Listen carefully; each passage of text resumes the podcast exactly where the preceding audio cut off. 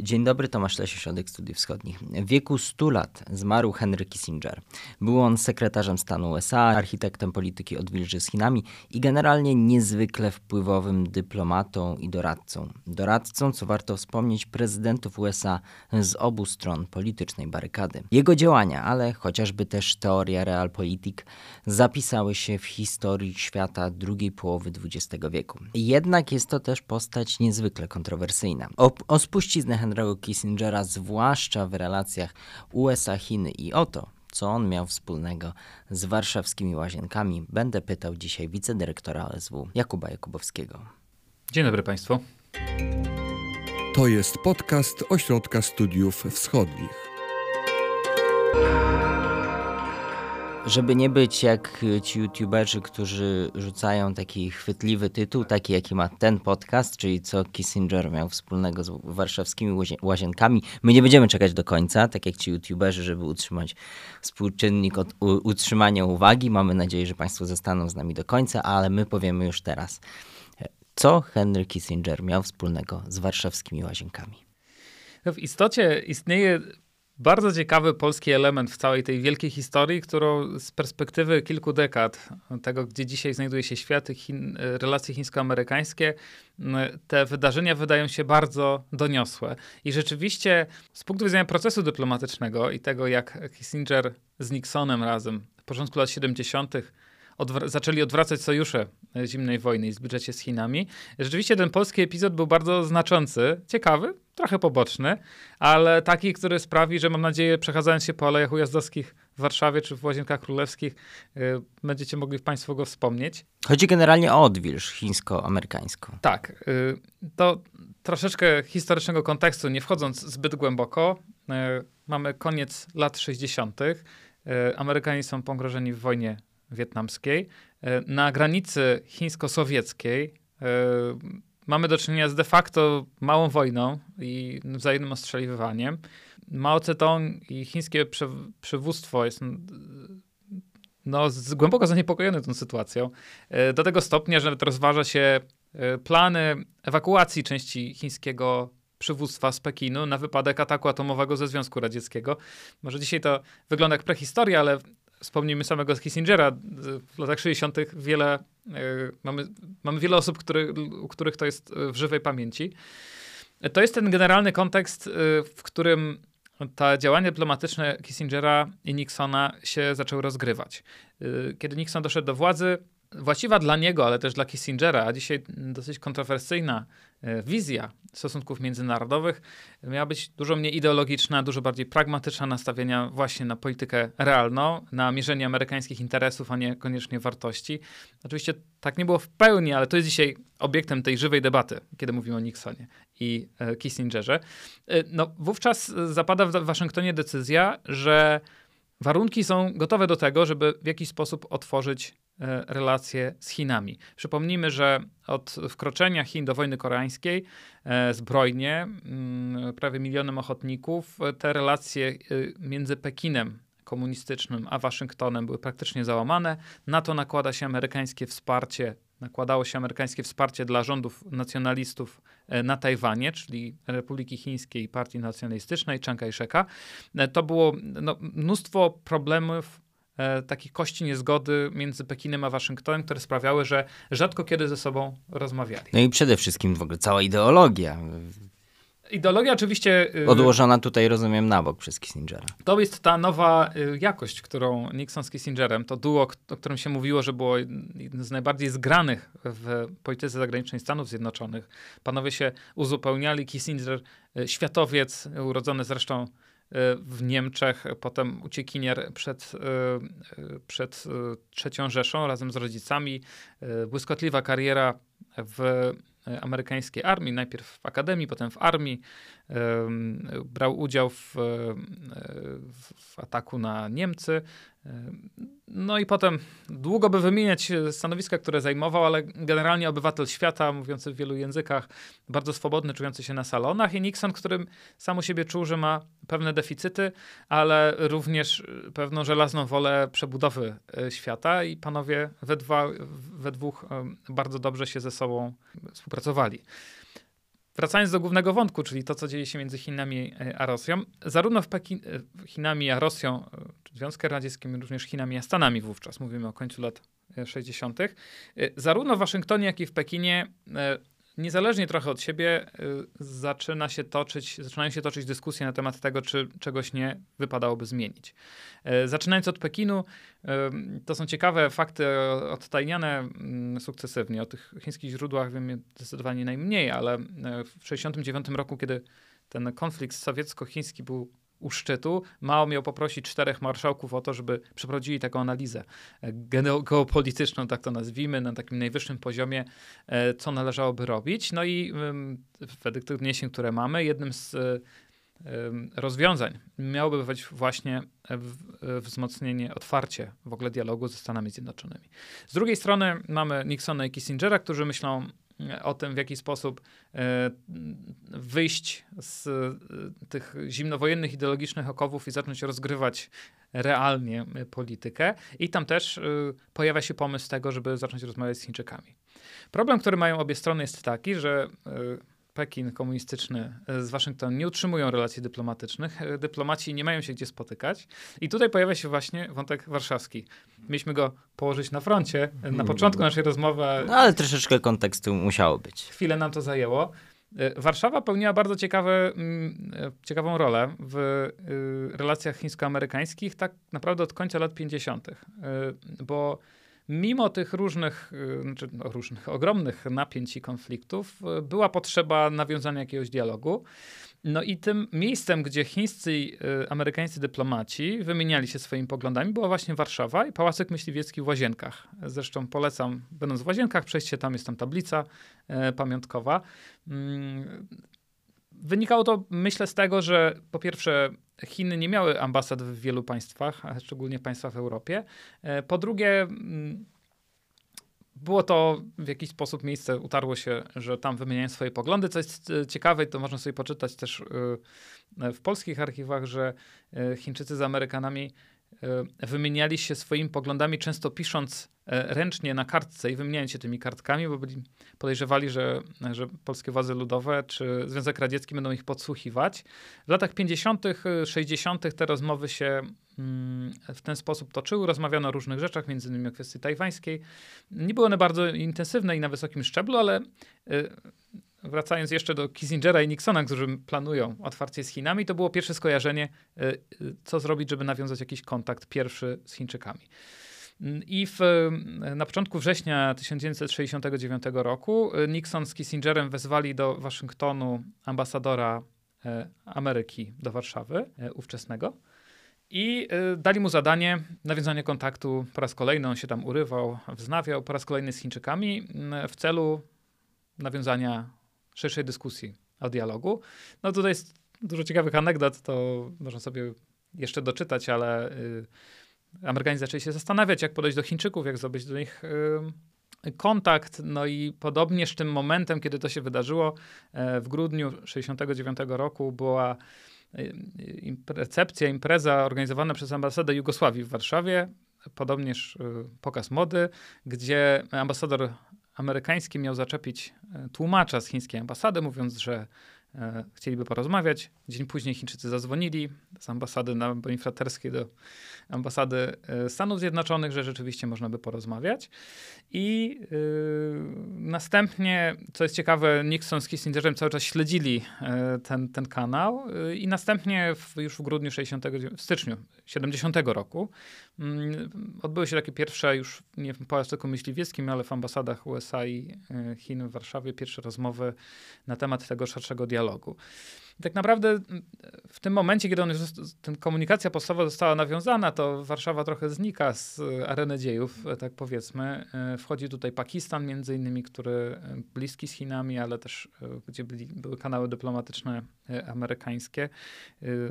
Chociaż nie pozbawiona ta część historii również wielu, wielu ciekawych anegdot, bo nie wiem, jak głęboko będziemy wchodzić w tę historię. Ale anegdoty zawsze mile widziane. Tak, no, no więc w, w czerwcu 71 e, roku, e, po no, długich podchodach, dyplomacji ping-pongowej po drodze, kiedy to Chińczycy zaprosili um, amerykańskich ping-pongistów, pierwszych Amerykanów, e, którzy postawili nogę na chińskiej ziemi w oficjalnej jakiejś tam delegacji. Może z wyjątkiem Czarnych Panter, które akurat wtedy przyjmowali. Dyplomacja ping-pongowa, ocieplanie wizerunku i w końcu y, zabieganie o to, żeby Kissinger spotkał się z, y, z Chińczykami w Pekinie. To był tajny wyjazd, o którym y, widział Nixon. Co jest ciekawe, nie wiedział ani Departament Stanu, czyli na amerykańskim MSZ. Tam było dużo napięć.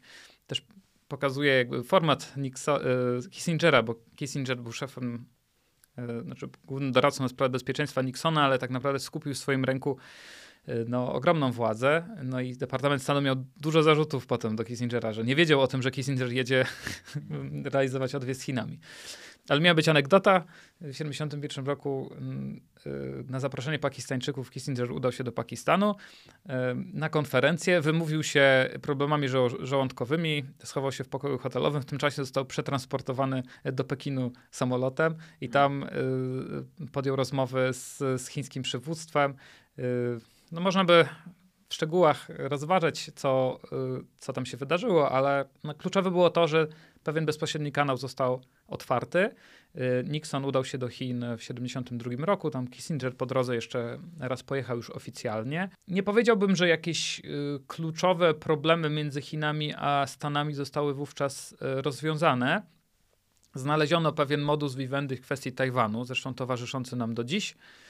Mm, wówczas w komunikacie szanghajskim po wizycie Nixona, czy w trakcie wizyty Nixona ustalono, że Amerykanie uznają, że mm, Tajwan jest częścią e, Chin, ale nie precyzując, o które Chiny chodzi. Tak? To było takie salomonowe wyjście, które do dzisiaj że jest, istnieje, istnieją jedne Chiny i Tajwan jest częścią Chin, ale bez wskazywania na to, kto dokładnie je reprezentuje. Y, tak naprawdę y, waga tej wizyty, Nixon nazwał ją najważniejszym tygodniem historii. Nie był to człowiek o niskiej samoocenie i ambicji na pewno. Trzeba powiedzieć, że przez kilka lat, po pierwsze, Stany z Chinami nie nawiązały bezpośrednich e, relacji dyplomatycznych. One się toczyły między innymi dlatego, że w kontekście tych rozmów w ONZ-cie miejsce reprezentanta Chin zajęła Chińska Republika Ludowa w 1971 roku. Czyli ja miejsce Tajwanu zajął tak. przedstawiciel HR. Miejsce Republiki Chińskiej, bo tak, to wówczas i sam rządy na Tajwanie jednoznacznie mówiły o sobie jako rządy, rządach chińskich. Chiang Kai-shek namawiał Nixona do tego, żeby zbrojnie odbić kontynent e, jako jedyny prawowity mm, rząd chiński. No wówczas, co jest istotne, żeby domknąć tą dyplomatyczną kronikę, e, chiński ambasador e, został afiliowany przy ONZ. ONZ, jak wiemy, jest w Nowym Jorku, więc te kontakty były dużo prostsze. Y, to był tak naprawdę otwarcie drzwi. Treścią to zostało wypełnione dopiero później, kilka lat później, no i e, reszta jest historią, jak to mówią, bo y, od tego momentu zaczęło się szersze rozpoznanie dyplomatyczne Chin. Do Chin zaczęli przyjeżdżać inni e, przywódcy. Chińczycy nawiązali dialog, Chińczycy. Chińska Republika Ludowa, bo to o tym tu mówimy nawiązała dialog z Japonią, z wieloma innymi państwami, no jakby system został rozszczelniony i y, to jest ta historyczna spuścizna mm, i Kissingera i Nixona w relacjach chińsko-amerykańskich. Mhm. Jak Kissinger i ten okres jest oceniany? Może najpierw zapytam w Stanach, czy on budzi kontrowersje, ta polityka przeprowadzona w latach 70. Powiedziałbym w ten sposób. Y, skupiamy się tutaj na tej chińskiej karcie w, w historii Kissingera. To jest człowiek, y, który wiele, wiele lat służył amerykańskiemu rządowi, zresztą nie jednemu prezydentowi, jak sam wspomniałeś. Y, no i miał w swoim portfolio znacznie więcej niż tylko kwestie chińskie. I to pewnie te niechińskie kwestie są najbardziej kontrowersyjne. Do nich dojdziemy też zaraz. Y, tak. Jeśli by spojrzeć, jak dyskutuje się o Kissingerze w prasie amerykańskiej, no nagrywamy się dzień po śmierci Kissingera, to jest to obraz zdecydowanie niejednorodny. To jest postać kontrowersyjna. I z punktu widzenia, powiedziałbym, takiej generalnej filozofii prowadzenia polityki, ten rozdział między realpolitika jednak amerykańskimi wartościami, e, no ale również na poziomie mm, działań. działań i treści tej polityki, y, tego jak Ameryka odnosiła się do różnych e, trudnych e, sytuacji na świecie, różnych zbrodni, które były wówczas popełniane. Kissinger, będąc e, siłą rzeczy w centrum wydarzeń, jest również oskarżany o to, że albo świadomie dążył do pewnych, no jak mówiłem o krytyce zbrodniczych działań Ameryki, albo przynajmniej mhm. przymykał na nie oko. To zaraz do tego jeszcze przejdziemy, ale chciałem zapytać jeszcze w kontekście tych relacji amerykańsko-chińskich. A co on potem mówił o Chinach? Czy postulował dalsze jakieś otwieranie się na Chiny, dalszą współpracę? Co mówił w tych latach dalszych? No i to jest, to jest akurat przedmiot kontrowersji. To znaczy, nie wydaje mi się, żeby samo otwarcie z Chinami, ta historia, której to opowiadaliśmy, była przedmiotem jakichś wielkich kontrowersji, bo no, to jest szersza, duża dyskusja o tym, jak Ameryka pokonała Związek Radziecki. Wielu mówi, że jednym z elementów kluczowych oprócz Gwiezdnych Wojen Ronalda Reagana było właśnie to, że e, Sowieci byli jednak otoczeni z wielu stron, że udało się z Mao Tse-tungiem porozumieć.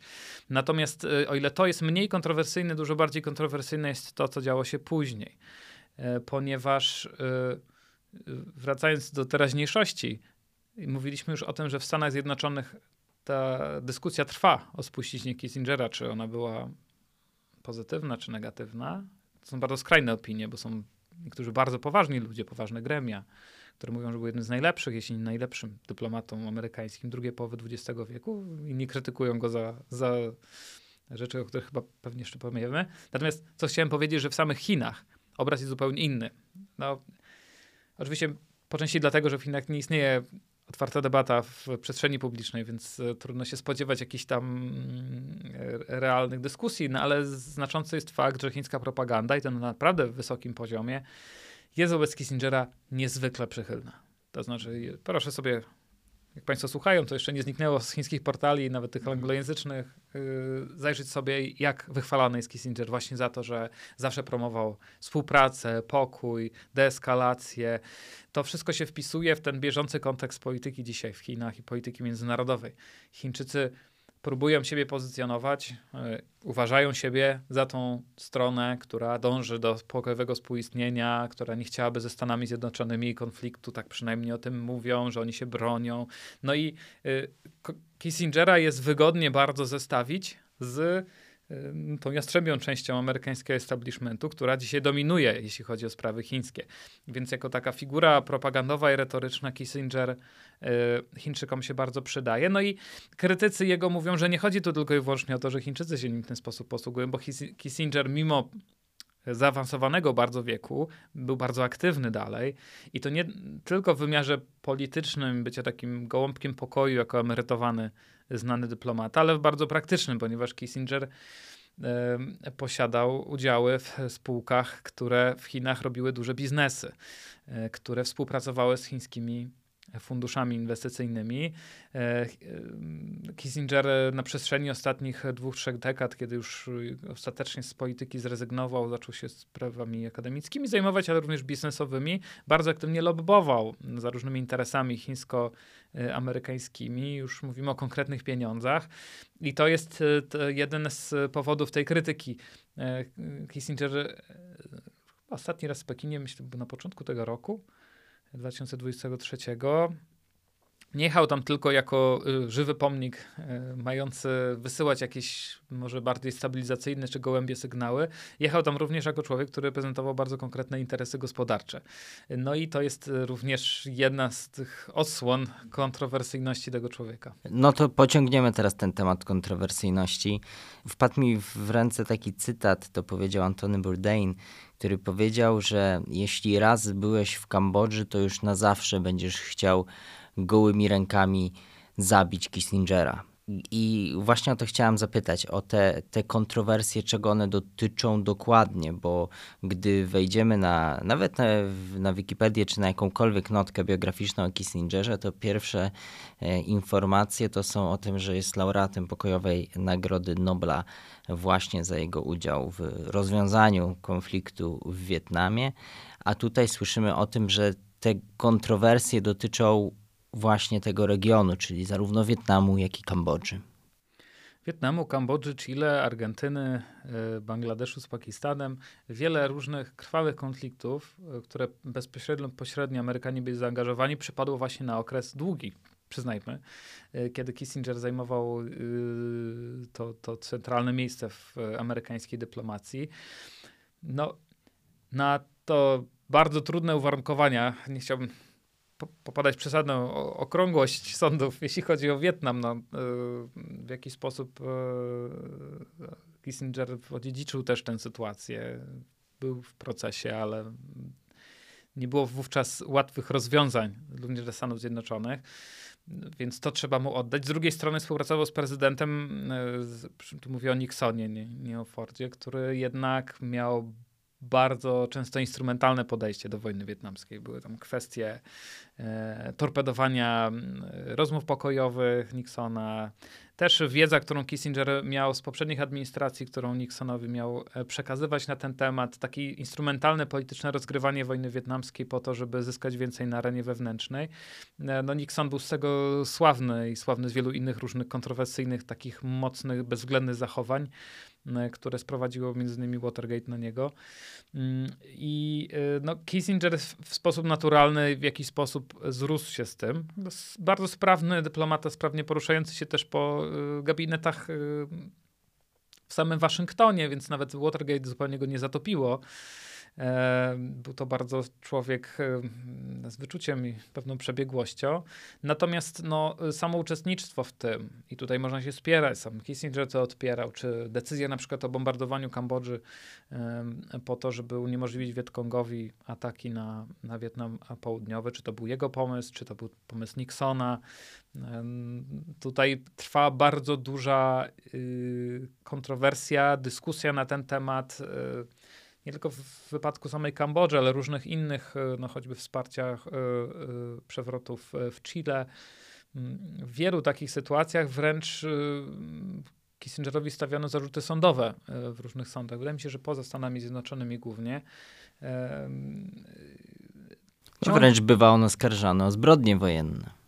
No więc właśnie, to, to jest ta, ten, ta, ten cień który pada na tę, wydawałoby się, wielką postać. Te dyskusje, moim zdaniem, wokół Kissingera, które widzimy w Stanach, one oddają jakby ducha tego, jak Ameryka myśli o sobie, jak powinna myśleć o sobie, gdzie z jednej strony mamy realpolitik, które czasem każe prowadzić do które prowadzi czasem do zbrodni, ale w imię interesu, a z drugiej strony wartości, yy, które wiążą ręce politykom, którzy mają swoje ambicje, a czasem, jak mówią, również na uwadze interes Stanów Zjednoczonych.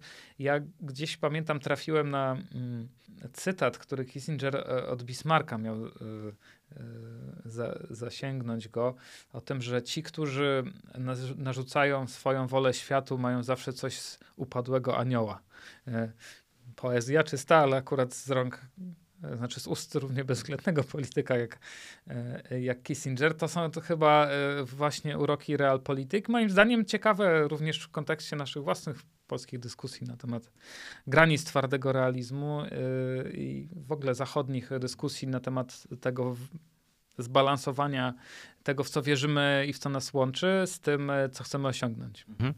E, jedna, jeszcze jedna rzecz, która wydaje mi się jest, może być ciekawa dla naszych słuchaczy, to znaczy jego podejście do Ukrainy, które też się zmieniło do Ukrainy w NATO, które się na przestrzeni tego, co się wydarzyło ostatnio, no uległo zmianie.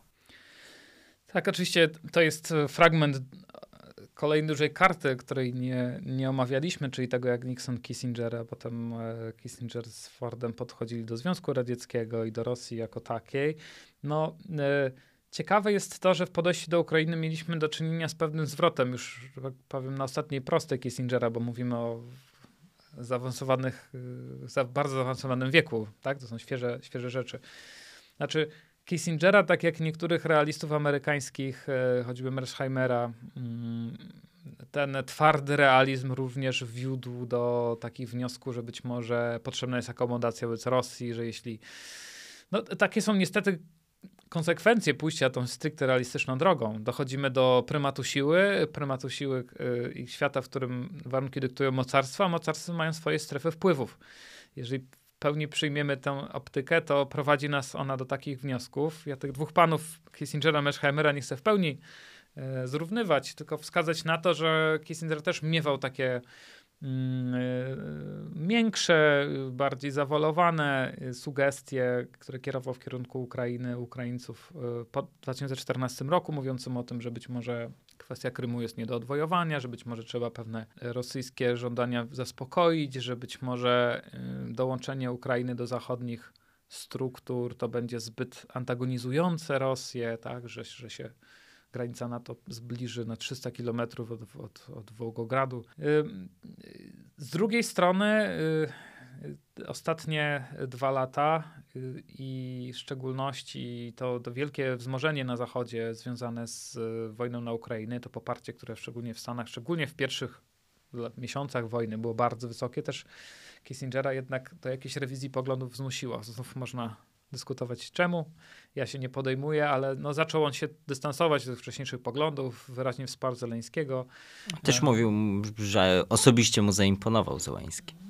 Tak, może to mm, pewna y, sympatia do silnych liderów umiejących rozgrywać na, na arenie międzynarodowej. W każdym razie w ostatnich tych, może nie ostatnich słowach, dosłownie ostatnich słowach, ale w tych wypowiedziach sprzed ostatnich miesięcy on zmienił swoje podejście i powiedział, że Ukraina powinna być członkiem NATO i bloku zachodniego. Mieliśmy tego typu zwrot w odniesieniu do Rosji i Ukrainy. Dla nas generalnie pomyślny, bo traktujący o architekturze bezpieczeństwa w, w Europie, Myślę, że w odniesieniu do Chin, jakkolwiek nie nazwałbym go chińskim agentem wpływu, to był zawsze człowiek, który grał w swoją grę. Był swoim agentem wpływu. Tak, był agentem wpływu e, Henry'ego Kissingera. Kissingera. E, no to jednak e, ta, ta scheda, którą zostawia w kwestiach chińskich, jednak tego ostatniego akcentu nie miała. Mm, Kissinger się y, nigdy wyraźnie tego nie, nie odciął od tej agendy, którą realizował y, i wówczas. No i akurat w tym wymiarze pewnie tak zostanie zapamiętany. Kogoś, kto w latach 70. doprowadził wspólnie z Nixonem do tego do fundamentalnego zwrotu umożliwił ten zwrot w późniejszych latach, e, rozstrzygnął w jakiś sposób dzieje zimnej wojny i świata.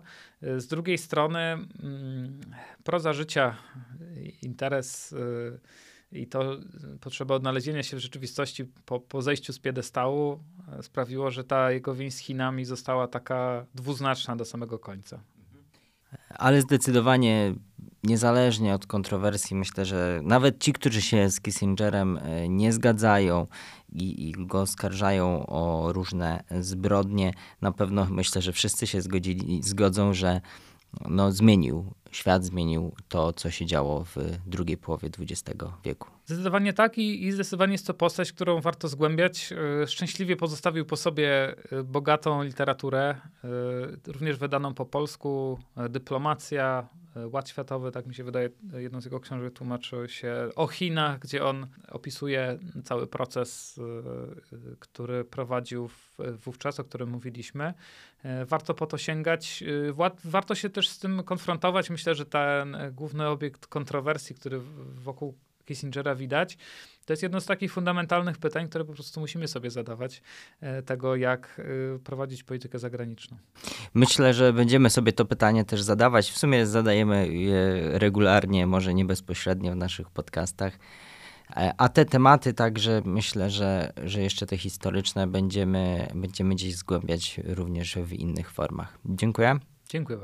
My już wkrótce słyszymy się w kolejnych odcinkach podcastu Ośrodka Studiów Wschodnich. Wysłuchali Państwo podcastu Ośrodka Studiów Wschodnich. Więcej nagrań można znaleźć na stronie www.osw.waw.pl.